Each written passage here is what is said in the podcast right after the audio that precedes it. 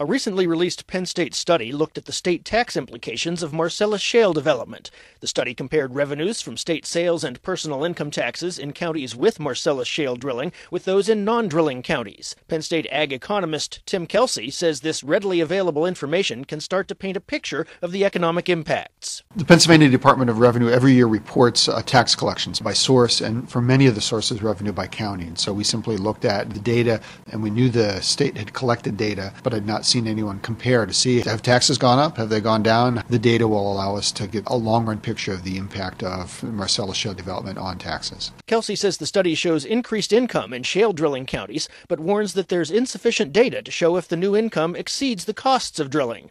You can find the study online at naturalgas.psu.edu. From Penn State, I'm Chuck Gill.